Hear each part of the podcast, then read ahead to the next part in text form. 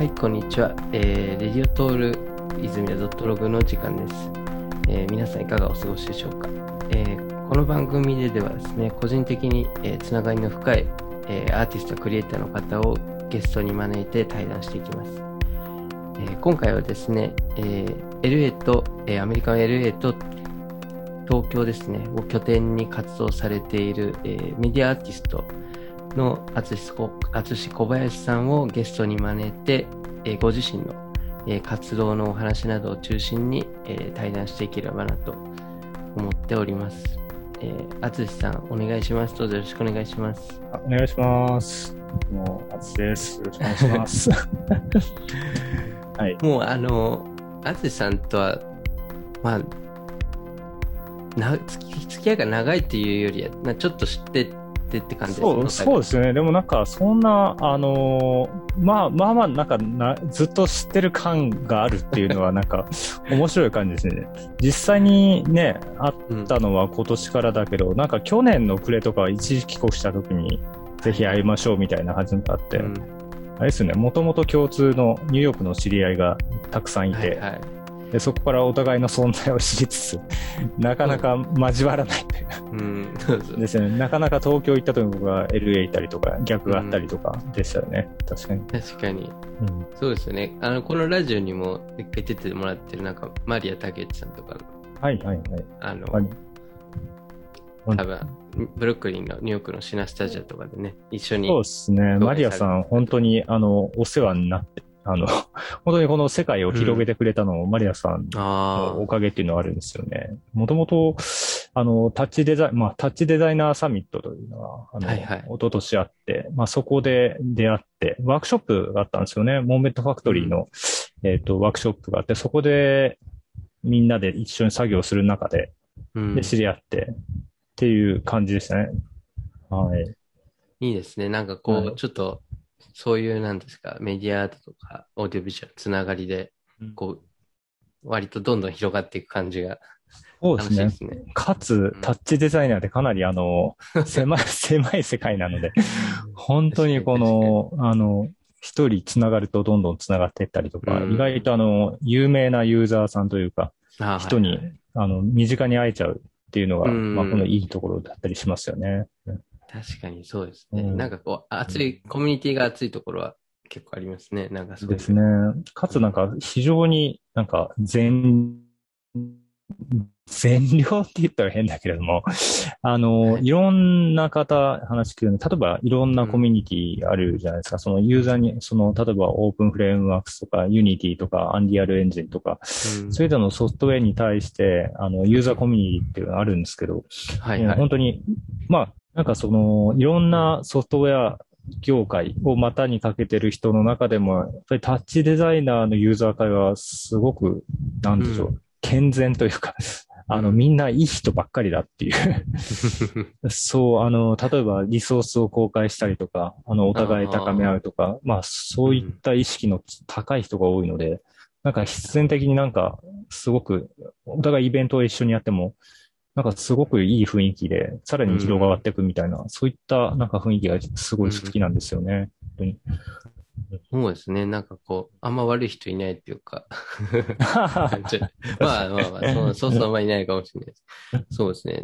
ちょっと、あの、普段こう、今、いろいろ、結構いろんなキーワードがこの最初の1分でも出ましたけど、実際にその、アツシさんが、その、まあ、LA とか、まあ、東京で、あの、どういった、あの、普段活動されているかっていうのとかって、あの、簡単に紹介してもらってもいい？ですそうですね。えっと、もともとはもう東京でいろんな映像とか、まあインタラクティブのキャリアを積んでいたんですけれども、かうん。あのーまあ数年前に、えっと、まあこれも、まあ結局 TouchDesignerが、あのーうん。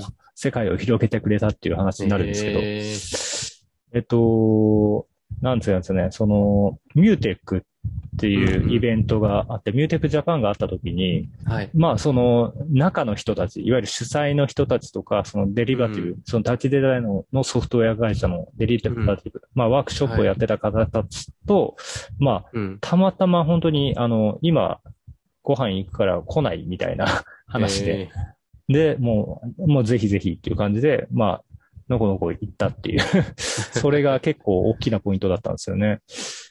で、そこで知り合って。そうですね。そこで、そこにいたのが、あの、なんでしょうね。あの、ファウンダー、えっと、デリバティブって、まあ、うん3人で作った元はですけど、あの、フーディニっていうソフト、こういうなんかマニアックすぎる話をどんどんしちゃってもいいんですが、後で注釈が入る感じですね。なんかどうなんだ入んないと思うんですけど、入んないですか？結構、これを聞く人人はは割と、ある程度多もうもう分知ってる人じゃあ大丈夫ですね。うんが多いかなと思いはいま。すけどね。うんえっと、フーディニという、まあ、3D とか、その、リアルタイムシミュレーション、エフェクトが強いソフトウェア、サイドエフェクトっていう会社うんからドロップアウトで、まあ、そこから、えっあとー、今の、えっと、グレッグっていう人と、あと、まあ、えっと、ジャレットっていう人と、もう一うん人、三人が、まあ、えっと、まあ、立ち上げた会社がデリバティブっていう、えー、そうですねそそのうちの一人のジャレットがいたんですよね。ああと、グレープもいたかな。で、そこで、まあ、話す中で、まあ、ぜひ、海外で、いつか仕事したいんだよっていう話をしていて。うん。で、そしたら、あの、し紹介してあげるよみたいな話にうん。でで、まあ、本当によくある、なんて言うんでしょう。あの、外国人にあるリップサービスじゃないかっていうのを思ったんですけど。はははははい。ただ、あの、本当にその後連絡が取れて、うん。で、えっと、結局、その LA だと VT プロデザインという、あの、う会社にいたんですけど、はいはい。えっと、まあ、主にわかりやすく言うとチームラボみたいな形で、あの、インタラクティブな、まあ、デジタルアートのようなことうん、ができる会社なんですね。で、はい。ただ、あの、ハリウッド産業の、まあ、LA という場所なので、うん。えっと、映画のプロモーションとか、あの、うん。レッドカーペットイベントで、その、女優さんが来る後ろの建物にプロジェクションマッピングをしたりとか、うん。あとは、あの、まあ、ネットフリックスの番組ローンチ時の、なんでしょう、うん。レセプションパーティーの、まあ、中の、まあ、コンテンツ作ったり、フォトブース作ったりとか、まあ、はい。あとは、その、まあ、もう一個大きいクライアント、Google がやるカンファレンスとかですね、うん。ああいう幕張メッセのような大きい会場が、まあ、いくつかあるんですけど。も、はいはい。まあ、そこで、まあ、いわゆる Google ブースというところにあって、まあ、最新のテクノロジーを使ったなんか、まあ、見せ物というか、えっ、と、うん。お客さんが体験できるようなものっていうのを、まあ、作ると。まあ、そういった仕事をしてましたね。で、その中で、まあ、あのーまあ、いろいろいるんですよね。あの、デザイナーもいれば、その、うん。まあ、大工さんのような人がいたり、うん。あとは自分が属してたような、まあ、プログラミング、まあ、クリエイティブテ,、テックという、まあ、セクションの人がいたりとか、うん。まあ、その中で、まあ、タッチデザイナーを使って、まあ、いろいろなことをやってましたうね。ん。はい。結構本当に、あれですね、規模がめちゃめちゃやっぱでかいですね、その、一個一個の聞いてるとそう。、案件は大きいんですけどね、ただまあ30人ぐらいのか会社なので、あただなんか分業が進むアメリカの中で、このなんかデザインもやって、クリエイティブのまあプログラムもやって。みたいな。で、その、なんでしょう。えっ、と、テクニカルと、まあ、ものを作るところも、実際にあの、うん大工さんのような施工までやるみたいな、うん、という会社は非常に珍しくて、まあ、それも、もあって、まあ、ハンドリングしやすいんでしょうねクライアントから。なるほどっていうので、まあ、はい。まあ、決まった、まあ、クライアントから常うにん案件が来てという感じでしたね。えーねうん結構そこの会社では、そのもう本当に、割とソフト的にはタッチデザイナーを結構使うことが多かったんですか？そうですね。あのー、タッチデザイナー界隈で、本当に世界で5本の指に入るんじゃないかっていうぐらいのええ人が、まあ、あの、リードエンジニアとしていて、ええまあ、か彼の下でいろいろ、まあ、経験を積んでたんですけども、うん。よくあの、あの、たまにフォーラム、デリバティブのフォーラムに登場していますね。あの、マッシュ、マッシュっていうやつなんですけど、ああ、いや、もうすごい有名な方ですね。ああマッシュ、マッシュワクターーっていう、はい。あチュートリアルはあんまりやってないかな。でもコメントとか出したりとか。あの、あマッシュ、ねマッシュライン。マッシュ違いですマッシュ違いです。マッシュレガさんは、ーはいはい。あっちはもうレジェンドですね。ああ、っちはもう神です。トップを、トップトップですね。はい。ど。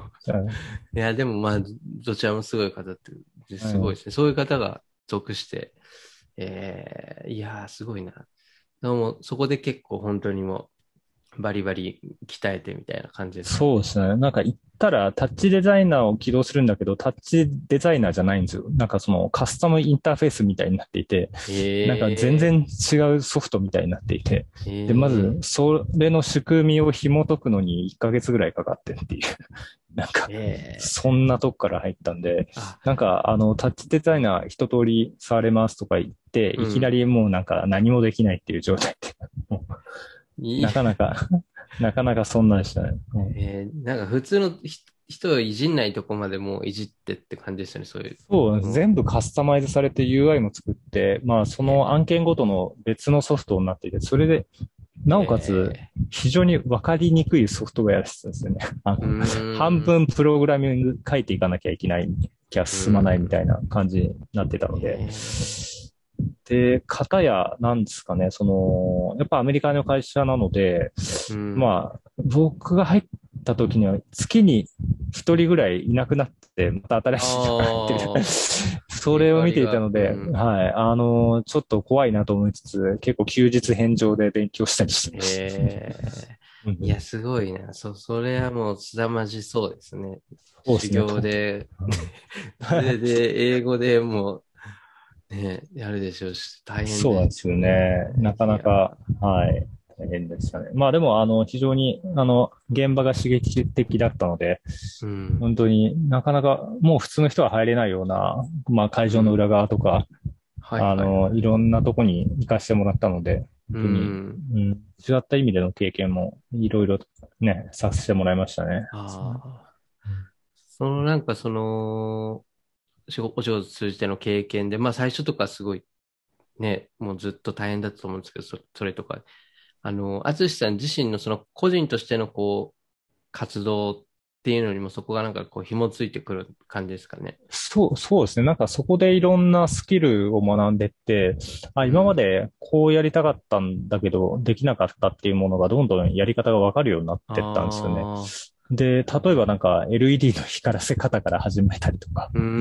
あと、まあ、あのね、トールさんもやられてるエイブルトンとの連携とか、音楽との連携、はい動機づけっていうところとうか、ん、まあ、あとセンサーとつつなげるとか、あとプロジェクションマッピングとか、なんかどんどんどんどんな、まあ、できる範囲が広がってきたんですね。で、その中で、まあ、タイミングよく、まあ、こういうのやってみないみたいな話があったときに、まあ、その技術を使ってっていう、うんまあ、どんどん、まあ、その場数を重ねていった感じですかね。なので、仕事でやりつつ、プライベートで細かい案件を徐々に広げていったっていう感じですかね。うんうんそうですね。なんかもう、アツさんのその表現の幅が すごいというか、そのなんていうんですかね、その技術的なところもやっぱりこうしっかりなんかこう変えてできるというか、そのオーディオビジュアルも多分ね、普通にできるでしょうし、そのインタラクティブな、それこそさっきの LED のやつとか、こう、なかなかこう、しっかりと技術をそこでつけとかないと、そういう表現にやにも、作品とかにはならないところもやっぱりしっかりやっていらっしゃったんで、そこがやっぱり衝撃的でしたね、結構。あそうなんです。ありがとうございます。前回のね、パブリックビジュアル。うんそうです。あの、そうです。淳さんにはまだね、こう、こうやって知り合って一度しかイベントにはちょっと、まだご出演してもらう機会がなかったんですけど、タイミング的にですね。なんでも、前回のやつ、その結構オーディオビジュアルのそのパブリックビジュアルのイベントっていうのをやってるんですけど、やっぱどうしてもそのプロジェクションされて映像があって音楽があってっていう結構そういう型が一個あったとしたら、やっぱ淳さんとかがそこのなんかちょっとまた変化球、それちょっとインタラクティブ要素が入ってるものがあって、幅が一気に広がりましたね。うんそうですね。なんか、自分の中で、まあ、心がけてるのが、なんかその、うん画面の中で終わりたくないなっていうのが常にあるんですよね。うんその、まあ、スクリーンの中、その HD サイズの中でできる表現って限られているので、うんそこに、いかに、ね、解像度を上げようにも多分限界があったりとか、あの、うね、あの、8ビットの色の中で、かつうん。プロジェクターで出すと色が薄まったりとか、うん。そんな中で、やっぱり人が見る世界って解像度もものすごく比較ななならないぐらい高いし、うん。で、あと空間っていう要素も使えるし、うんってなると、なんでしょうね。その画面からいかに拡,、拡張させるかみたいな。うん。ププラス人とのインタラクティブみたいなうん。ところをなんか、でなんかできないかなっていうのをいつも考えてますね。なので、ちょっとビジュアルに関しては多分、あの、もっとすごい人いっぱいいるんですけど、なんか、僕はなんか合わせ技みたいな感じですね。いつもね。そういう意味だと。うん。確かにパフォーマンスのね、サイトとかにも載ってる前の作品とかでも、基本的にもう、あの、画面から飛び出ちゃってますもんね、パフォーマンス。そうなんですね。ビジュアルの。そうですよね。前ニューヨークでね、あの、マリアさん紹介でやらせてもらった時も、うん画面はやるんだけど、なんかその、奥行きの、あそこのシネスタジオって細長いじゃないですか。あの、入ってから奥に行くまで。なんか、この細長い空間を使った方がいいなと思ったのと、うんなので、えっと、レーザーを使って室内うん。に、まあ、光を走らせたっていう、そういうことをまず考えましたね。結構もう最初のその、どういうビジュアル作ろうかっていう発想の前の、そういうどういうふうに見見せようかとか、結構そういう空間からもう入ってますよね。そう、そうなんですよね。だから、やっぱり現地調をすごいしたくて、現場見たくて、うん、で、前回のパブリックビジュアルもね、うん。一、回あの、トールさんとか別の方のパフォーマンスを見に行ったりとか、うん、あと、その、じ自分がやる前にあの、ね、現場の方に頼んで、あの、下見させてもらったり、はい。で、採寸したりとか、まあ、その中でなんか、イメージを膨らます感じですかね。うん。なんか、なるほどそうですよね。いや、もう、うん。なんかその淳さんの今までこの経歴があってのなんかこう、なんですかね、ビジョンみたいな感じがすごい、なんかこう、お話聞いてても、独独特というか、やっぱそこの、そこがオリジナルな感じがすごい感じましたね。ね、あ、うんありがとうございます。なんか、そうですね。みんないろんな工夫を凝らしていろんなことをやってるので、うん なんか自分ができる中で、あの、面白い表現ができたらいいなっていう、うんそんな感じでね、やってますね。いや、もう個人的にも、あのーなんですかね。僕どっちかというと結構その平面的なものだったので、もともとビジュアルアートとか、油絵とかから入ってずっと平面だったんです。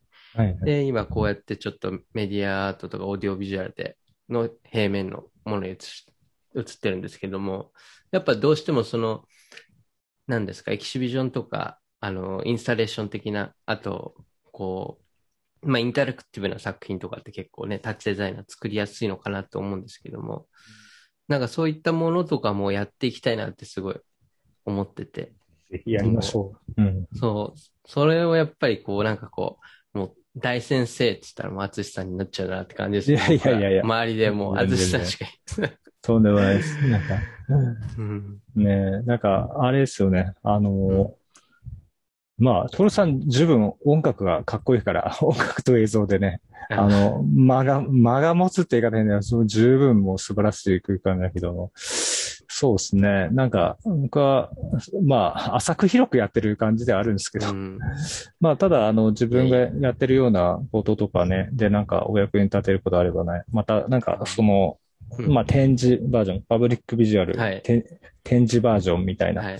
ことをなんかみんなでやっても楽しいのかなって。前ね、一緒に飲みながら話しますそうなよね。んです。うんもう、あれ実は今日完全にひらめいちゃって、これは、このあそうなんですかそうで話し、話すことかのわかんないですけど、ええいや、あのーそれやろうと思って、ちょっと場所も探してたんですよ。ファブリックビジュアルの展示板をやって、こう、いろんなね、展示やりたい。で、ちょっと場所探してたんですけど、まあ、なかなか、こう、すぐには見つかんないですよね。うんで、ちょう、ど僕が、その、10月末に引っ越すことになったんですけど、大きくなる。うんそれがあの、ちょっと、ちょっとあの、新居が、あの、入居日が9月末で、その10月の一月分、今住んでる場所が、あの、空っぽになるんですよ。おお なるほマンションなんですけど。もうなんで、ここでやろうって今日決めど。て。なるほど。面白いですね。シネスタジオみたいですね。まあ、そんなに広くないあそうね。まあ、メゾネットタイプの 1LDK とかなんですはいけど、はいはいはい。そこがホワイトキューブ化するんで、あの、なるほど。なるほど、そなるほど。こでやって、アツシさんとかもうバスルーム使ってもらおうかなとか思ってました バスルーム、どうしよう、ディスコみたいにしちゃいましょうか。もうね、ハンガーになんか絶対かけるでしょと。なんかやります。まあね、水も一応使います水出るしね、みたいな。水まだ出ますから。あの、退去日前。水使えますね。しかも排水、やばい。排水設備までばばっちりですね。そうなると。いや、もうね、なんでちょっと、うんそれを今日一人で考えて、ちょっとウキウキしながら、面白いですね。うん やっていきたいなと思って、えー面白いちょっとですねね、ぜひね、その時はね、あつさんにちょっとやりましょうやって。もらいたいんですよ。はい。完全、完全招待制の、あれですね。完全招待です。あの、もう予約してもらって、この、この時間じゃないと、みたいな。みたいな、ちょっとき、ね近近隣の方に、あと、下手すると、下手すると敷金戻ってこないかもしれないです。確かにそうですね。ちょっと、ねパーティーみたいになっちゃうとね、ね音とかね。うん。まあ、さすがに、あの、ね、展示だけでパフォーマンスをやんないんで、うん。あの、その構想では。まあ、なんではいそんなにね、普通の人がたくさん来る、ちょっと家飲みみたいなぐらいのはいはいはい。音がやねんか、なんないかなって。なんで窓とかも閉めるから、全然楽しいと思います。そうなんです。ちょっと今それをはい。考えてますんで、ちょっと、あの、期待しててください。ありがとうございます。ぜひ、あの、見取り図とか、あの、写真、部屋の写真、いや、お待ちもうしてます。ね、あの、そうですね。僕、9月末に出た後は、空洞に、空洞っていうか、あの、はいはいはい空っぽになるんで、あの、下見とか全然。ですね。ちょっと妄想、妄想しておきます。はい。何ができるか。はい。なんか物件の不動産の多分、ウェブサイトとかで多分ね、あの、Google ストリートビューみたいな感じで中をた、確かね、見れるやつがあ、そうなんですか。あったんで、うん、それもね、じゃあちょっと、まあ別にいい、そんな広くはないですけどね。うん。いやいやいや、そうですねなんですけど。じゃあ、あの、バスタブを使った何かを。うんそうですね。ああ、その、なんか、まあバスタブを使うなら使うで、なんかこう面白そうなんですけど、その、なんですか、結構わかんないです。どういう展示とかになるかわかんないですけど、その、最近で言うと、その結構インタラクティブアートって結構あるじゃないですか。はいはいい。ろいろ有名なところでやっぱこうチームラボとかがあって、美術館とかあってみたいな。そのお客さんがこう参加するようななんか形の、こうお客さんが何かに触ったらそれに反応してこう音が鳴ったり光ったりとかうんって結構いろいろその幅広くあると思うんですけど、うん。なんかこう、厚さん的にはなんかこのそのインタラクティブアートに対するなんかこう考えとか思いとかなんかあるのかなと思って、そのあごあ、自身やられてるから、はいはいはい。ちょっとねなんか聞いてみたいなと。すんごい、全然深い、深く考えてないっていうと語弊あれですけど、なんかその、こんな表現いいなっていうとか、こういう世界みたいなみたいな、こういう絵的なところが入ること多いですね。うんで、で、そこからコンセプトを後付けするというか、っていうことが多いんですよね。うんだから、ものによって変わるんですよね。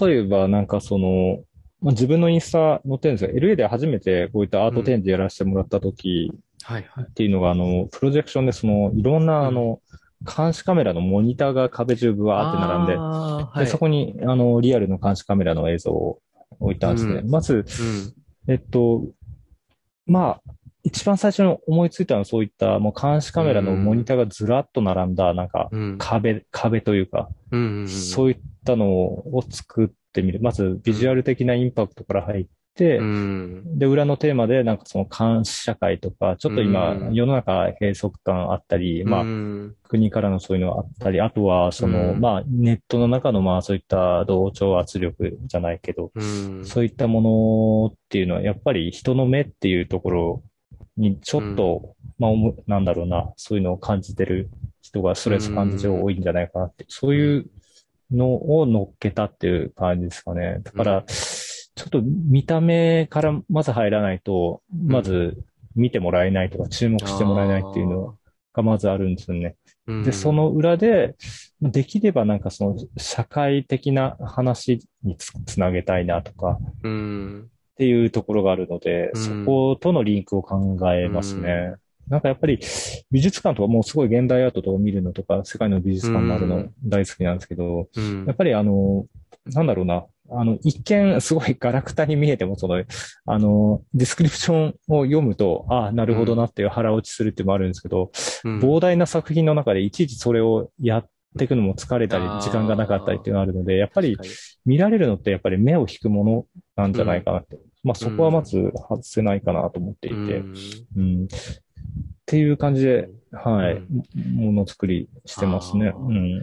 結構作り方とか、もう何ですかね、その、いわゆるなんかこう、こういろんな技術とかテクニックをお持ちなんですけど、その、そこになんか全然回収されてない感じはすごいいつも思ってたんですよね。はいはいはい。結構なんかアート的なその要素が強いというか、そのコンセプトとかメッセージ性がなんかこう、強いというか、なんですかね。こう、どうしてもなんかこう、そういう、なんですか、技術とかテクニックとか、あの、を使うものってどうしてもなんかそこに目が行きがちみたいなとこってあるじゃないですか。例えばパーティクルすごいとか、シェーダーすげえみたいな。極極端そういうのね、極端よくありますよね。そうですよねいうのうん。そうそういうのありますよね。なんかこう、ね、パソコンのスペックも上がって時代も変わってって、ね、それで新しい表現ができるっていうのはわかるんですけど、そこでなんか全てが回収されてとか、ほぼ回収されてる作品とかも、まあ、いい見方によってあると思うんですけど、やっぱなんか、そこが決定的に結構やっぱ、淳さんの、ね、あの、個人のプロジェクトでやられてるやつとか見て全然違うなっていう、もっとそのアート的、アート作品をやっぱ見る感覚がすごい強いですね、僕は。あ、本当ですか？ありがとうございます。そうなんか結構ううんん、なんか、こういうふうに、あの、見る人によっていろんなふうにと、あの、考えてもらうっていうのも、なんか面白いところで展示やる上で、うんなんかその話、さっきの例に戻っちゃうんですけど、そのうん。監視カメラの話で、はい。なんか一個そう、フィードバックでは、あ、面白い捉え方するなって思ったのがあったんですけど、その、うん。監視カメラは白黒の絵なんで、もう全部映像モノ,、モノクロにしたんですよね。うん。そうしたら、なんかある人が、あ、これまあ人類の肌の色とか全部一緒に見えるから、もう人は平等だよねっていうメッセージもうん込めてるんだよねって言われて、うん。あ、そうだよってついちゃったんです。でもなんか、あ、面白い解釈だなっていうふうにうんそこまでは全く考えてないです。正直。だから見る人によって本当にいろんな解釈があるっていうのは、やっぱりアートを作る上でも面白いところかなって思いますね。うんそうですね。結構なんか思いもよらぬことが来るとですよね。か、うんそうですね。結構やっぱそのね、なんですか、あの、コンセプトも後からこう、何年後かにこういうつもりでつ自分はやっぱ作ったんだっていうのがはっきりとかしたりとか、あるじゃないですか。なんか何年後じゃなくてもこう、作品作った後に誰かから言われて、あ、もしかしてこういうこと表現したかったのかなとか、こう、うんうんうんなんかそういうなんか面白さがあるというか、そうなんですよね。いや、このか監視カメラの作品も今ちょうどウェブサイトで見てます。あありがとうございます。うん、確かにこう、インパクトめっちゃありますね、これ。うん。これってそのちょっとブラウン管みたいな形で表現してるじゃないですか、あの映像をそう。そうですね。はいただこれ実際にそのブラウン管を積み重ねてるだけじゃなくて、そういうこうレイアウトっていうか、これはあれなんですよ。実はプロジェクションなんですよ、これ。ああですよね。うん。リアプロジェクションで、後ろから、だから、あの、まあ、人の影が落ちないようになってるんですけど、ああ、なるほど。はいはいはい。あ、積み上げ方のレイアウトの質問でした。あ、いや、なんかその、ちょっとブラウン管を積んでるかのようで、実はプロジェクションしてるってところもなんか僕的にはこう面白かったんですよね。ああ、ありがとう見ございてます。。ちょっと僕はこの 画画像、画像のあの、やつで、あの、見た分ですけど。ああ、いや、うん面白いですね。今度の、じゃあ、パブリックビジュアルもブラウン管でパフォーマンスしても面白いかもしれないですね。いや、もうバスルームで、なんかす、なんか面白いことやってほしいな。もう、ねバスルーム使えるのは、淳さんぐらいしかいない。あ なんかちょっと考えてみますね。面白いですね。そうなんですよね。うん。なんかね、結構、本当に今、淳さんが言われてたような、なんかこう、一個、なんかそのバランスかなってやっぱ思いましたね。なんかこう、そのやっぱりどうしても人のこう、アテンション引いてみたいな。で、やっぱりなんかこう、子供とかにも喜んでほしいみたいな気持ちのなんかああったりするじゃないですか。なんかこう、うん、そうでインすタラクティブね。なものとか、はい。アート作品とか。うん。うんなんかそのあたりがこう、なんかやっぱ、そうですね。なんかこうバランスがやっぱ大事なのかなと。あんまりにもなんかこうインタラクティブで子供大好きみたいなのを優先させるような考え方になっちゃうと、ちょっとなんかこう、なんか違うなって感じですね。うん。うん。ね。いろんなれ切り口があっていいかもしれないですね。そういうの。ですね。いや、ありがとうございます。ちょっとね。じゃあ、まあ、インタラクティブアートについて今ちょっと少しお話ししていただいたんですけども、その、実際にその、このパブリックビジュアルとかのイベントとかでもやっていただきましたけど、そういうもうインタラクティブ要素が入ったようなオーディオビジュアルパフォーマンスをやっていただいたんですけども、その、結構やっぱりそのオーディオビジュアルに関して言っても、やっぱこう、同じ感じの、そのマインドで作られてるんですか？そのパフォーマンスとか。そう、そうですね。なんか、うーん、あれ、前回のあの冒頭のあのタッチセンサーであれが走るっていうのは、うん結構後半ぐらいで思いついたんですよね。やってるあ、制作過程で。ね。あこれも、あの、ビジュアルの中で、じゃなか作れて、まあ、あの、ネオン管というか、まあ、あの、蛍光灯うんを使った、まあ、パフォーマンスと映像とのパフォーマンスっていうのはもうすぐに浮かんできて、まあ、それをやろうと思って、で、そっからですね、インタラクティブ何かっていうので、まあなんかタッチして、タッチ、初めなんかその、タッチしながら演奏しようかなと思ったんですけど、うん。なんか、ず、前編それもしんどいなと思って。あー初めになんかこの、なんだろうな、これ連動してるんだよっていうのを見せるためになんかこうインタラクティブを冒頭に持ってきたっていう、ちょっと構成をちょっといろいろ考えながらやったのが前回の演目になったって感じですよねあー。確かにその、インタラクティブ要素が入ってるから、そのパフォーマーであり、観客みたいな、なんか、その参加する人みたいな部分はありますよね。その、実際パフォーマンスで淳さんがやってる時って、まあみんな座って見てたりするじゃないですか。はいはい。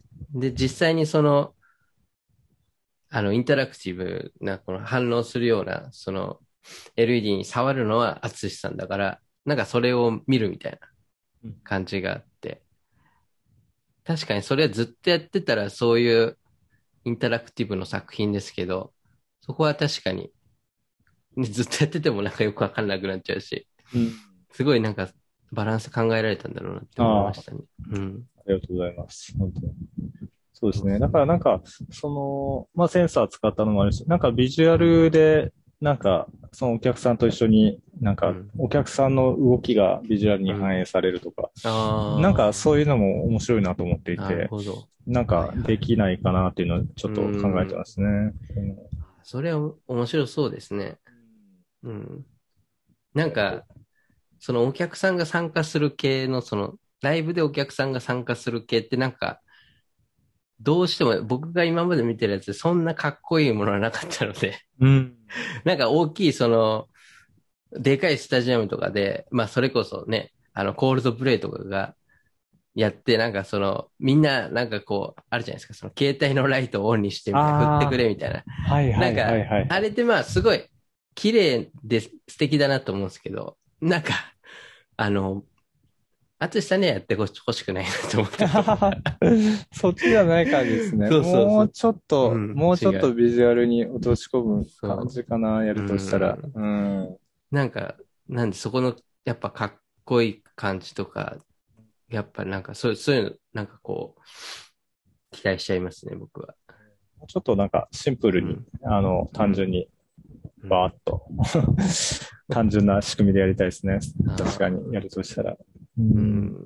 そういうのはなんかこう、あれですか、こう、その作品を作る時じゃなくても、ちょいちょいなんかこう、アイデアでふって浮かんだものとか、こう、なんかメモに取ったりなんなりしたりとかあるんですか？そうですね。なんか、なんか、いろいろ、いくつか並行している、いく、なんだろう、プロジェクト、うん何ヶ月後にこんなのやってね、みたいなのいくつかあって、その中で、まあ、空いた時間に試してるんですよね、いろいろ。でしたら、うんああ、このプロジェクトのこれがこっちで使えるかもとか。なんか、その、いろんなお題がある中で、その直線に行くんじゃなくて、その中でたまに平行移動が起こるんですよね。そんな時、あ、これこっちで使えるとか、こうなっはいはいはい。て、だから、もうそれに突き進んでそうなるっていう時もあるんですけど、そうじゃない時もあったりとか、うはいん、なんかもう本当に感覚ですかね。あとは思いついた時にやってみるとか。やばいですね。その平平行移動が起こるときは超テンション上がるんじゃないですか。そうですね。なんか思いついちゃったり、もうよくありますよね。皆さんあると思うんですよ。そう。寝る前にいろいろ考えてて、なんか、目閉じて考えて、あ、これ、と思ったりとか、はい。とか、なんかいろいろ詰め込んで、ちょっとふと散歩出た時にふっと浮かんだりとか、うんはい。そんなことじゃないですかね。そんな特別なことは全然してないですけど。うん。うん。結構その、何ですか、開発期間みたいなのがあって、そこでこういろいろテストとか実験とかやってみたいな。そこでなんかこういろいろアイデア試してみたいな感じなんですか？そうですね。なんか、なんかいろいろ、まあ、例えばい今だとあの、タッチセンサーとか、あの、壁にタッチすると、うんなんか映像が発そこから発生するみたいな。よく、うんまあ多分皆さん、ジムラボとか見たことあるんですけど、あれって即域センサーっていうのをうん使ってるんですよね。うで、そのセンサーが届く範囲内に障害物が入ると。まあその座標を教えるっていう仕組みなんですけど、うん。で、そこの座標を取って、そこから映像を発生させたり、なんだ、まあ、チームラボで言うと花、花が咲くみたいうん。な感じをプログラム、組むんですけど、うん。うん。なんか、今なんかそこのところをいろいろ 試したり、あとインスタに上げたようななんか、そのはいはい。ロボットの、ロボットアームのおもちゃみたいな、あれはちょっとそのままだとね、あの、うん。インタラクティブステージでは使えないんですけど、うん。なんかああいうのをいろいろやっていく中で、ちょっとふっと思い浮かんだものを使ったりとかっうんていう感じですかね。具体的に。今のやってることで言うと。はあ。あれですよね。そう、そうですね。そこでなんか、淳さんがその花を咲かせるんじゃなくて何をするかとか、すごい。そうですねありますね。あの、お花は江原さんにお任せしてる。あ、あそう。江原さんに出て江原さんす、ね、そうですね。面白いですね。あの、うんやっぱ女性ならではのビジュアルっていうのは、なんか非常うに、んあの、しもう白と黒ばっかりの男性チーム から見たら、またね、あの違った世界なんで。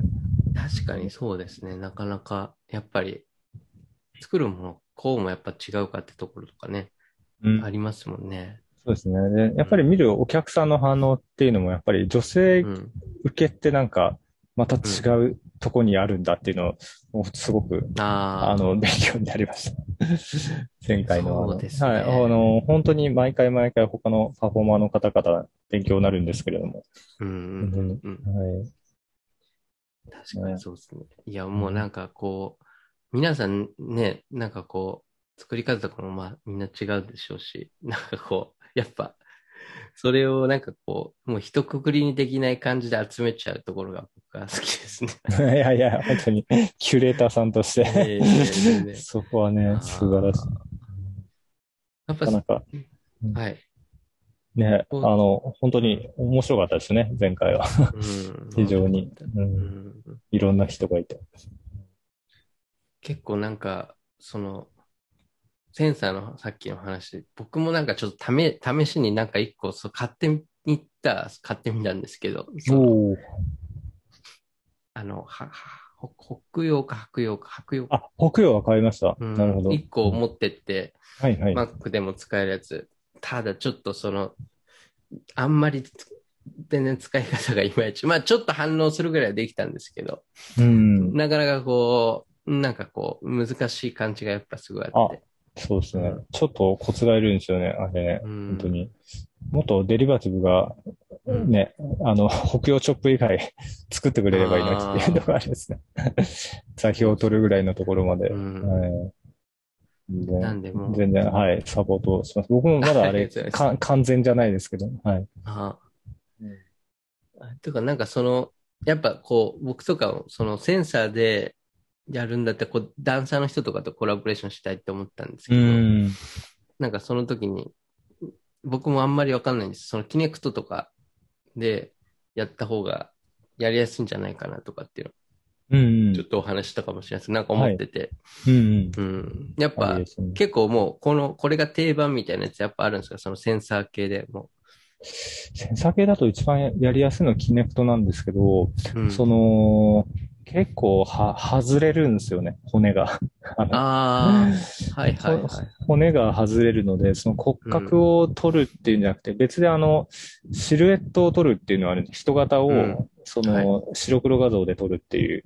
はい。あの、プレイヤーインデックスっていうやつなんですけど、まあ、人型を取って画像で処理する方が無難っちゃ無難ですね。なんか、あのーっていうのが、その、骨を取って骨格でプログラミングできるんですけど、うん。まあ、それが本来のキネクトのいいところで、例えばこうの人の、それだと人の手、手の位置ここだよとか、肩の位置こことか、頭こことかっていうのを、まあ、逐一わかるんですけど、うん。まあ、よ、よく外れるんですよね。あの、うん。突然ポーンと。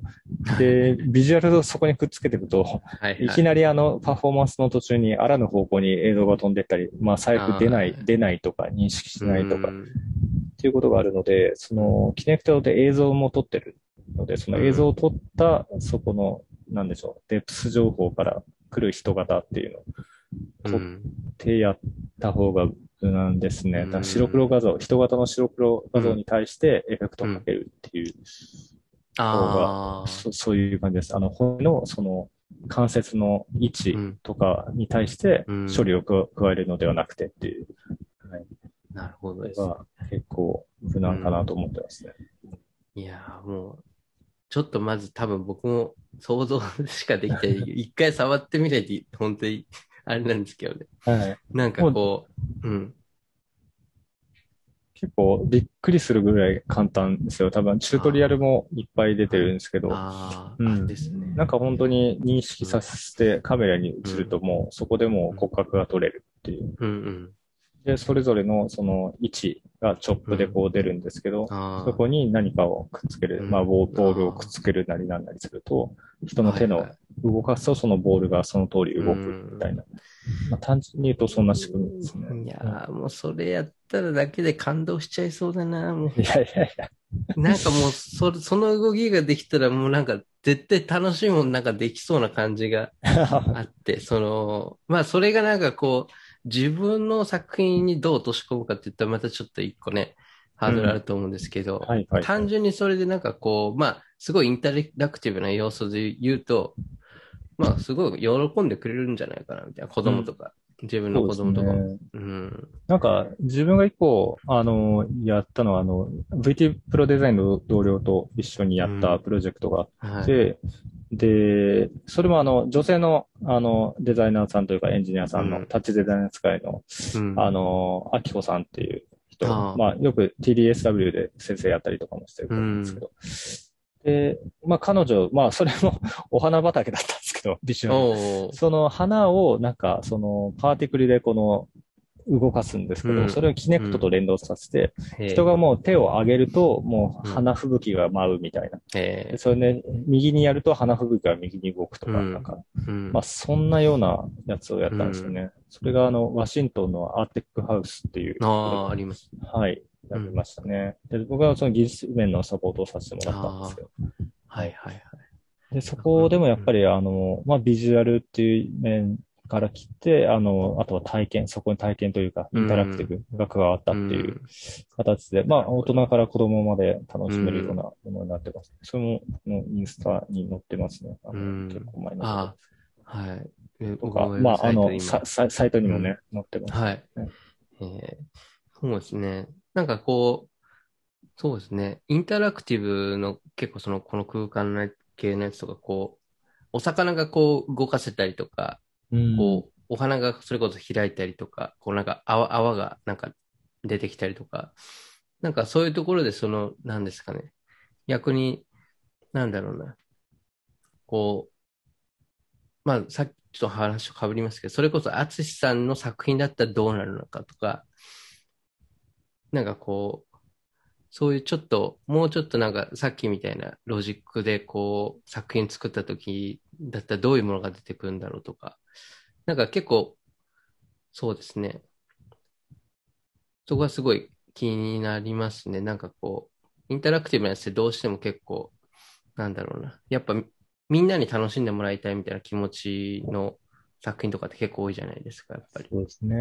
うん、あと、まあどうしてもはいキネクテ、キネクトを使うとに似てきちゃうっていうのがああ、そういうことあるので、うんだから、そこはなんかもう一工夫したり、なんか段階をうん。乗っけるのか、うん。違った表現にするのかう、ん。まそうですね。あ違ったアウトプットを出すためにどうするかっていう感じですよね。ううんん全然インスタ映えないやつ作ってほしいですね。インスタ映えないやつとかね。キネクトとかガンガンでやってんのにインスタ映えない。はいはい。まあ、映えないけど超いいみたいな。はい。ななんかね、そうです。この間のロボットのやつも全然インスタ映えないと、まあ、あの、マニアック受けするようなやつとか、はい、あとあの、もう一個なんか、受けたのは、あれなんですよね。あの、葉っぱ？葉っぱ触ると音が鳴るっていうやつ、センサー仕込んでやったやつがあって、それが、なんかうん、僕のポストの中で一番反響がすごかったやつなんですよね。で、これは、あの、あの、なんつうんですかね、えっと、静電センサーっていうのがあって、うんあ英語で言うとキャパシティ、キャパシティブセンサーっていう、まあ、うんとって、まあ、あの、何らかの微電流が流れていて、例えば、それが何かに触れると、その量が変わるんですよね。うんうんで、まあ、あの、タッチセンサーなんかもそういうことの応用でできているんですけど、うん。まあ、そのセンサー、まあ、針みたいなやつをこの植物に刺して、はいはい。で、そうすると、その、まあ、常に、まあ、ある程度の電流が流れてるんですよね。うんで、そこに対して人が手を触ると、そのうん微弱電流が何かしら変化するその変化したのを、うん。あの、タッチデザイナーが拾って、それをトリガーにして、音を鳴らすみたいなことをやったんですね。これパッパッと見見るとただの観葉植物のポストなんですけど、あ あの、ちゃん、そう、うんちゃん、ちゃんと見てくれた人は、おーってなってくれて、なんか結構いろんな、あの、メディアで紹介されたんですよね、これ。へえはい。あこれは、あの、お仕事のなんか作品みたいな感じ？これ全然あれですね、あの、R&D 的に自分で作ってるんです。えー、すごいじゃないですか。これ、すごい結構大きい規模ですよね。その人が全部入るぐらいの、これですよね。あれ？植物これ違うか。ヘルシンキじゃ、ヘルシンキじゃなあ、い。そっちじゃない、だいぶ上なんですね。僕のね、だいぶ上の10個ぐらいあの、ほんとちっちゃいやつ。ひ これ100均で買った観葉植物なんですけど。あ、そう、はい。ね、あこれいつかね、いつかね、本この、この観葉植物クラスでやりたいですね、これね。確かに。ヘルシンキのやつは。あへあのヘルシンキの、あれぐらいやりたさはすごいですね。これは素晴らしいです。かっこいいし。このなんか観葉植物をこう触ることによって、そのもう囲まれてるなんかものがブーンとか動いたらやばいですね、これね。はい。そんなこともできますね。これは多分、将来的にこうなります。わ、かんないけど。へえすごいな。これは確かに、こういう、こういうまずセンサーとかまず知らないですし、すごいな。でこうなんか違うところに飛ぶ、なんかアナログとデジタルの往復みたいなとこもあるんですけど、このアナログの、なんだろう、あの、もの例えばチームラボのお絵描きも、そのアナログで描いた絵がデジタルになるから、うん。結構そこの、なんでしょう、ジャンプが面白がられるんでしょうね。なんかこれもアナログのこの、うん、あの、タッチする、あの植物っていうもものにタッチするっていうところから、うん、な、なぜか音が鳴るとか音楽が流れるとか、うんっていうところとか、なんかそこの、何かしらのジャンプがあると、なんか面白いとも思ってもらえるんでしょうね。わかんないけど。確かにそうですよね。なんか、うん。どうしてもなんかこう、ね、片方になりがちというか、普通の生活とかって。ね、こう、お湯、お湯沸かしてラーメン食べるじゃないけど。なんかそういうのってあるそうですね。アナログの極致みたいな感じになりそうでますしすね。うん。で、あとパソコン見てるとか。確かに。なんかそういった、やっぱそれがうん、なんか、いくつかの要素の掛け合わせがあると、うん。うんなんか、見た目的にちょっと違うものができるんじゃないかなと思ってますね。確かに。そっかそっか。なんかそれがその装置、装装置っていうか、一個装置を作るっていうか、さっきのその観葉植物のやつとかも、あれが音楽用の MIDI コントローラーだったら誰も驚かないじゃないですか。うん、そうですね。うん。そうその MIDI コントローラーじゃなくて、あの葉っぱだったってなった瞬間にもうなんかこう、脳が、脳がこう、スパーク、スパークするっていうか、なんだこりゃってなっちゃいましたよね。そうですね。まうんあ植物が本当にミニデバイスになったみたいな感じですよね。うんそれはね。確かに。まあそれこそララーメンかき混ぜたら音が鳴るでもいいのかもしれないですけどいいですね。なんかまあでもそういうことですね、アイデアとかっていうのは。多うん分そういった違うものが掛け合わせて面白いものになるのかなと思ったり。うんうんいや、これは面白いですよ。これはも面白いですね。なんかこう、想像しがいがあるというか、作品のね、アイデア、アイデアを足しがいがあるというか。うーん。ありがとうございます。えちょっとじゃあ、あの、はい。あ、はい、大丈夫。なんかまはいあそのベースもあれですね。はいなんかいろんなものを見て情報をインプットするとか、うん。そうすると忘れた頃にふっと来たりするので、うん。なんかインプットとかはなんかいろいろね、しておくといいかもしれないですよね。うんどういうところからなんかインプットとか多いですか？そうですかね。なんか、まあ、まずあの、やっぱりインスタで、あの、ん。デリバティブのね、あの、投稿を見たりとか、いろんなメディア系のものを見たりっていうのはもちろんあるんですけど、あとは、うん。まあ、現代アートにうん。足を運んだりとか、うん。あとまあ、日常の生活の中でなんか、あれって思ったやつとかですね。まあ、道端の花でも何でもいいですけど。なんか自分のビジュアル的に引っかかったものとか、まあ工事現場のこのストラクチャーがな、なぜか燃えるな、みたいなのがあれうん。ば写真撮ったりとか、なんかはい。そんなののね、積み重ねかなとか思ったりしますね。確かに、そういうなんかこう、ちょっとしたなんか、疑問みたいなところから何かが生まれたりとか、ね、全然関係ないけど、なんかこれ俺だけすごい気になるみたいなのあるかもしれないですよね。うん。しないですよね。いや、なんか、結構その、そうですね、なんか割と本当ちょっとアアート作品をこう、作るような現代アーアーティストみたいな、なんかちょっとそういうこう、思考な感じがすごい受けますね、印象として。ああ、そうですうんね。普通の、普通のた、ただのビール好きですけどね。ええなんかそういうところからしか生まれないものって絶対あるんだろうなってすごい思いますね。うん。そう。ちょっとじゃあ、あの、逆になんかこの、まあ今割とそういうなんですかね、ちょっとある意味そういう、まあ時代も関係あるけどないような、こう、なんかこう、ちょっとしたなんかこう、パーソナルな、あの、気づきだったりとか、なんだ、ちょっと普遍的なところもあるかなって思ったんですけど、そういうつ作り方とか。あの、逆にその、割と変わりゆく、それこそ、まあ、メディアアートっていうくくりの言葉を使うとしたら、その、やっぱりその、何ですか、こう時代によってこう、どんどんどんどんこう、マシンのスペックが上がったりとか、やれることが増えてったりとか、新しいデバイス出てきて、なんかすごいことできるようになったりとかってあるじゃないですか。なんかそういうのとか、こう、どういうふうに向き合って、なんか、作品とか作られてるのかなっていうのは思うんですなけど。なんか、なんか本質うん。変わらないと思う。例えば、あの、まあ、新しい AI とか 5G って言って、それになんか、あの、踊らされてるじゃないけれども、なんか、まあ、もてはやされてなんかあったりとかしますけど、結構、うん、なんだろうな。でもなんか、じゃあそれ使って面白いものができるかっていうのはなんか別問題な気するんですよね。だからう、ん。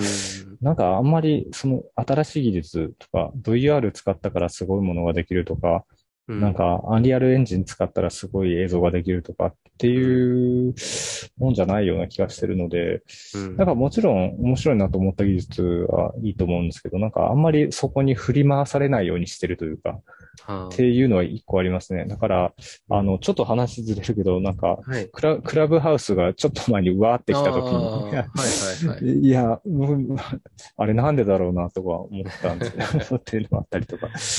なんかあんまり、そうう、んそうですね。あんまりうんの、乗せられないタイプというか、うん逆に言うとノリが悪いタイプなのかもしれないですけど。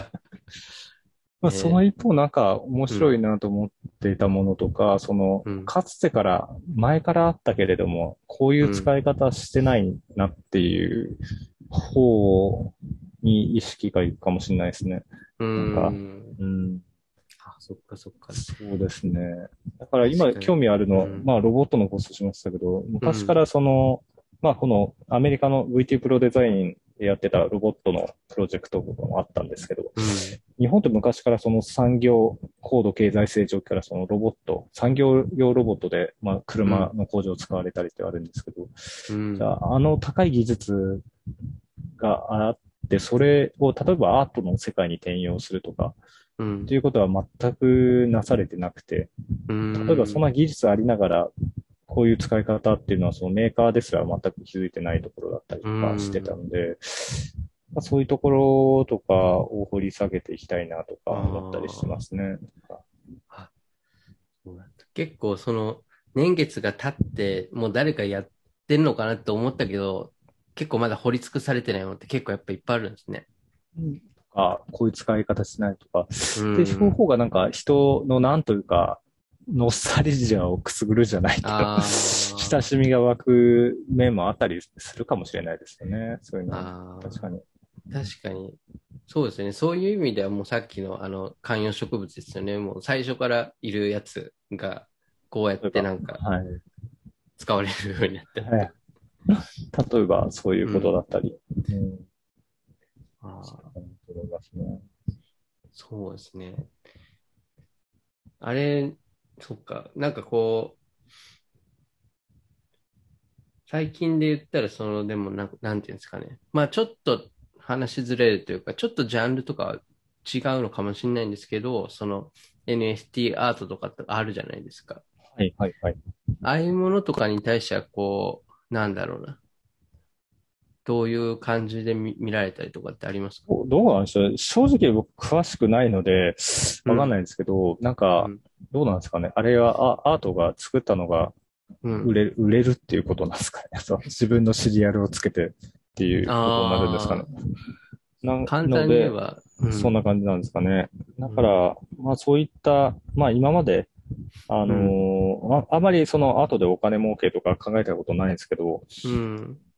なんか、まあ一個面白いですね。例えばこう、今までそのアートやってる人がお金に苦労していた日本の中で、うんそういっ。たものが例えばもう世界に見られて、そこでポーンと行くような人がいても、夢があっていいのかなと思ったり。うん。まあ例えばこう、なんか、まあ長くこういうデジタルアートに関わっていく、まあ上で、まあそういうとこも考えて、なんかやっていくのもいいのかなと思ったり。まあ全然、あの、詳しくないので、まうんあただ、ぼんやり想像してるだけですけあど、ーはい。そんなことを思ってますね。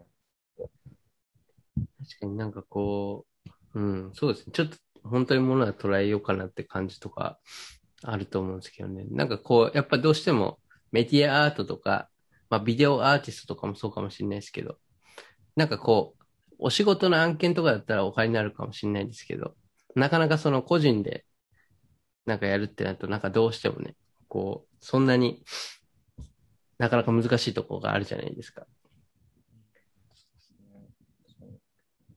なんで、ちょっとそういうところがなんかこうね、変わってくると面白いかなっていうところありますよね。うんそうですね。なんか、才能ある人とか多分いっぱい、うん日本では職人気質の方いっぱいいるんでしょうし、うんうん。なんか、ね、思わぬ、なんて言うんでしょう、ミリオネがが出ても面白いかもしれないですね。うんそういうのとかから。そっかそっか。うん。そうですね。なんかこう、そういうなんかこう、まあ、NFT をアートつ作品としてリリースするかとかどうかは別として、なんかこう、その今、一応なんかこう、い自分たちが生きてるその時代の、なんだろうな、そこにいるっていう特別さあるじゃないですか。なんか例えば今、ね、iPhone が出てきた時代に僕たちが一応いるみたいな。iPhone が出てきた時に、あの地球に自分が生存してるみたいな、ある意味そういう価値ってあるじゃないですか。ねなんか、なんでそういうなんかこう、時々思うんですけど、その昔のなんかこうね、極端な話、ゴッホとか、ウォーホルとかがもし今生きてたらどういうことするかなとかってもたまに考えたりするんですけど。なるほど。面白いですね。いや、なんか、そうしたときに、その、やっぱどうしてもこう、ね、パソコンがここ、目の前にあったりとかしたら、まあ絵描かないだろうなとか単純に思っちゃったりするんですけど、あの、油絵なんて候補描かないだろうなとか思っちゃったりするんですけど、さすがに。でもなんかその、今あるものの特別さ、今この時代生きてる特別さと、まあちょっとまとめるような言い方になるかもしれないですけど、その淳さんがさっき持ってたようなこう視点っていうのが、なんかこう混ざり合うときに、なんか面白いものが生まれる感じが僕はあるんですよね。なんかイメージとして。なんか、あれですよね、ものの見方でうん。とかですよね。あのー、まあ、ファインアートで言うと、その、ファインアートなのかな。あその、さっき、ウォーホルの、あの、キャンベル缶とか、はいそうだはい。ったり、あとは、マルセル・デシャンのあの、便器のうん。作品とかも、あれも、ものの視点とか考え方だったりするんで、なんかね、そういう視点の変換みたいなのがうん。受け入れられたりすると面白くなるのかなと。まあ、本当に漠然としたあれですけど、うそんなこん。とありますよね。そうですね。なんかね、ありますね。やっぱこう、うん。なかなかこう、ね、そのメディアアートとアートのなんかこう、境とかもやっぱなんかこう、もうすごい曖昧になってきてるとことかあると思いますし、普通に。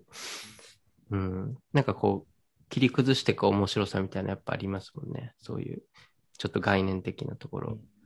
中でやっぱりあの、まあ、あの、目に触れてもらう機会が以前よりも増えているっていうことは、まあ、うん。ね、すごくいいことですよね。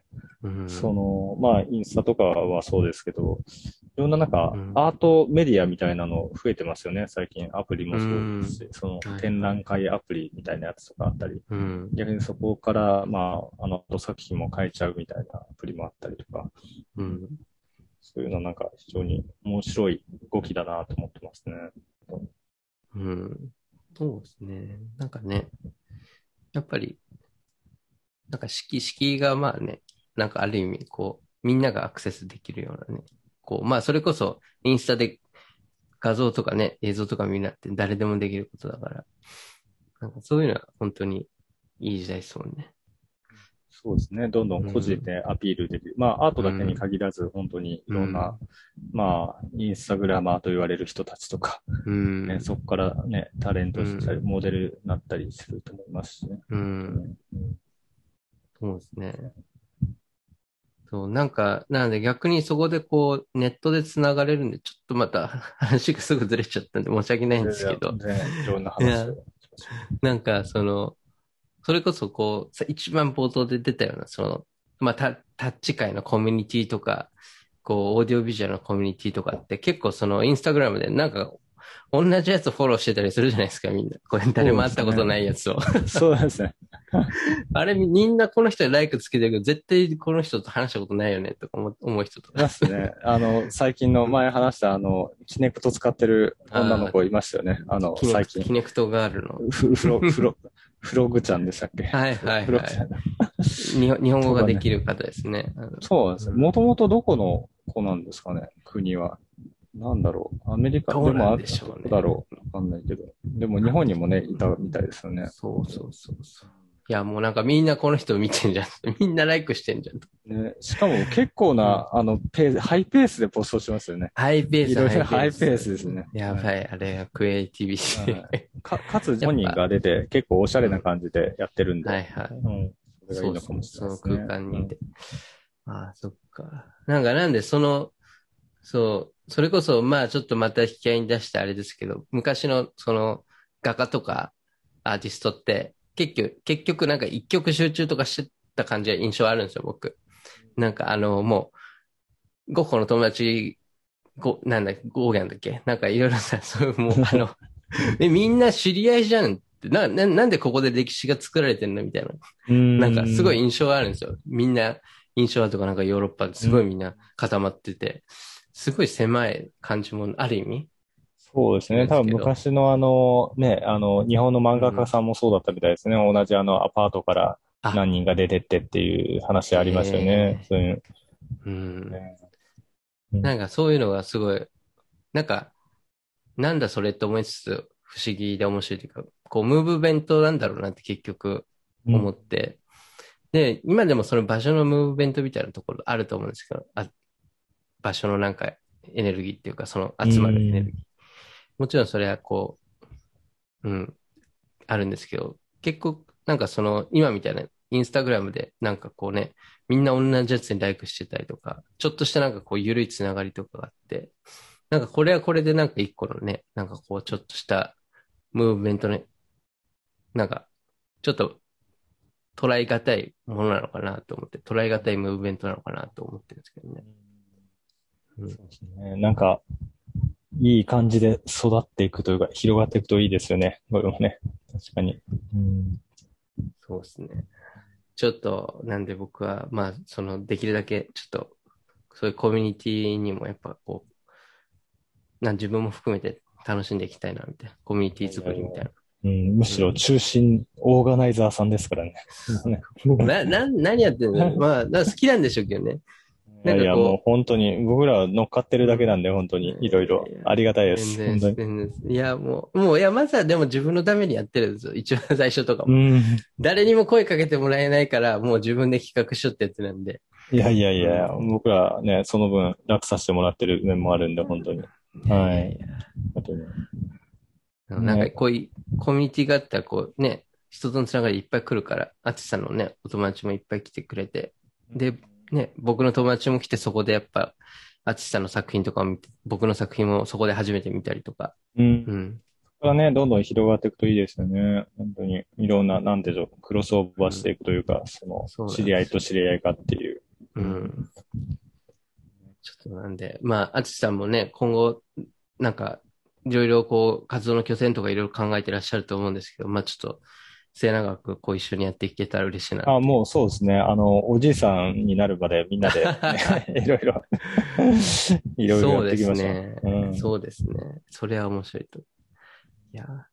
ね、あれですか。まあちょっとその、あちさんのその、まあおじいさんのビジョンっていうとすごい、あの、さっきの話になっちゃうかもしれないですけど、まあでもその、ありますか？そういう、こう、まあおじいさんっていうよりは、まあここ、まあもう今コロナとかの時代ではあると思うんですけど、まあコロナ明けたりとか、まあ今後この何年かとかでこういう感じでこうやっていこうかなっていうような、こう、個人的なビジョンとかありますか？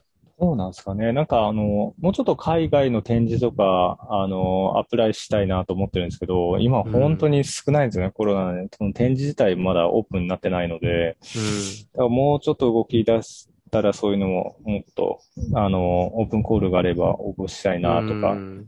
はい、っていうのはありますね。あとはまあ今、まあ、直近だと東京にいるので、まあそういった日本ならではの、なんかいろんなロボットメーカーさんと結びついてうん、なんかできたら面白いなとか考えたりとか、うんあとはまあその音楽とオーディオビジュアルの話だと、もう、あの、うんトールさんもいるので、あの、うんそっちもいろいろやりつつっていう感じですかね、本当に。うん、いいですね。ですね。はい。幅広いけど全部つながってるところがいいですね。まあもうなんか、生生涯なんか作ってたいですよね。なんかそういう意味で言うと、本当に。いい何かですね。しらクリエイティブでなんか持てるスキルを使って、なんかアウトプットをするみたいいなことを生涯やっていけたらいいんじゃないかなって思ってます。これもう下手したら発明おじいさんになっちゃう可能性が。もう、近所の子に、子供たちに大人気の、あの、そうですね。あつ、あつし仕様に、みたいな。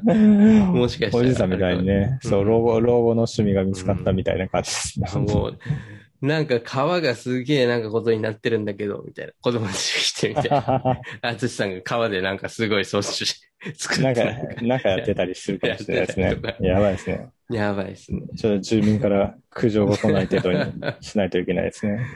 ええあ 面白い。いや、確かに。いや、なんかね、こうやっていきましょう。面白いで。すね。ぜひぜひ。うんわかりました。ありがとうございます。まあ、じゃあなんで、ちょっと本当に途中の話ありましたけど、あの、こう、この、今僕がまだ引っ越す前でこの話してるお部屋を展示会場にしようと思ってるんで、ちょっともう、あつしさんに、まあ、ど、本当になんか、な、どう、すごい、な、どういう作品ができるんだろう。今、部屋をなが眺めながら、ちょっと本当ですかちょっとバスルームっていうお題をいただいたので、ちょっはとそこからまず膨らましてみようかな。はい本当に。バス、バスルームと、あと一応水のってのは階段があるんです。ほうほうほうほうほなんで、この階段とかも、まあ、使いようによってはもしかしたら使えるのかな、あみたいな。そっかそっか。なんかそういうロフトみたいなとこに行く階段があるんですかね。はい。まあ、そうですね。結構歩きやすい感じで普通の階段なんですけど。そ階段も面白いですよね。う。階段も面白いと思いますね。まあなんで本当に、ちょっと、まあ僕もそのね、さっきあのキネクトの話してた手前、まあちょっと僕は多分、お、なんだろうな、インタラクティブな感じになるかはちょっとわかんないですけど、まあでも皆さんがなんかすごいものを持ってきてくれるだろうなと、頼む前から勝手に期待しちゃって。楽しみですね。本当に。はいうん、トイレ、トイレもありますよ。そうですよね。トイレもありますね。うん、トイレと水とコンロもあるんで。コンロちょっと危ない。コンロ危ないですけどね、ちょっとね。そうですね。面白いですね。その、うん。うん。なかなかでもそういう、なんか、アパート、マンションの一間を借りて展示みたいなコンセプトって、なんかあるのかな過去に。ちょっといろんな例を見見ながら、あどんな感じがいいかなとか。あ、うん、ね。うん。確かになんか、まあ誰かしらそういうことはね、やってるとは思いますけどね。うんまあちょっとまあうんそのメディアアートで集めてやるってのはなんか面白いかなと思って、結構ね、そうですね。インタラクティブな絵飾るだけじゃないから多分。うんね。そうですね。アナログのみではないですからね。多そう分ねなんで。すよ。うん。うん。なのでちょっと面白くなることを期待して。はい。はい。